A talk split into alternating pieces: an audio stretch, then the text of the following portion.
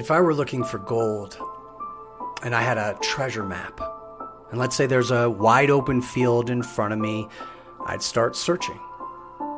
And once I found that X, that X marks the spot, I'd start to dig. Right? And I'd dig and I'd dig. And at some point, I'd have a choice. Do I continue to dig or do I quit? Saying, nope, I've had enough. There is no gold here. Walk away. We've all seen the image of the person searching for gold and they hit that critical point where they have to choose and they say no. They quit and they walk away. But if they just would have dug two to three more times, boom, they would have found that gold. But look, the same is true for us in sales, in our relationships, in leadership.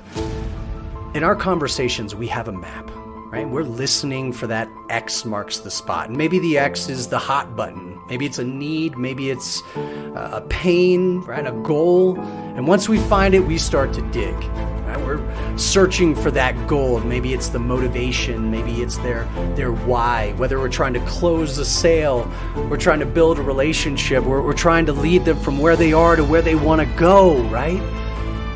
Look, listening is one of the most important skills that we can master. And, and often we get it wrong. You know, many times we listen to the press. This is just staying at the surface, digging a little here, digging a little bit there, and our field is filled with these little potholes.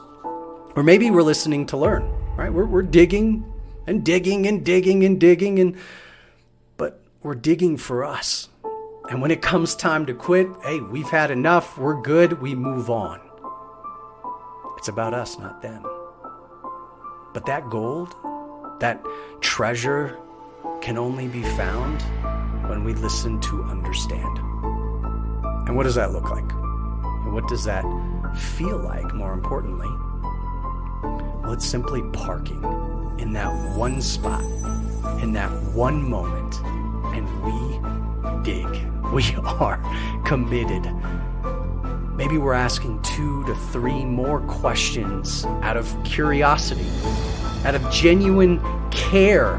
When we think that we have mm, found enough, we continue to dig, and that is when the magic happens. That's where we find the gold that we're looking for. That's where we build that relationship we earn the right to share our value that we have in our pocket. Maybe that's when we find the ability, exactly what we need to take them from where they are to where they want to go. It becomes about them and how we can serve and how we can make their life better. And isn't that the most important treasure we can find? So keep digging. You have no idea how close you are. And when you're ready to stop, just dig two or three more times. And look, you'll find the gold you're looking for.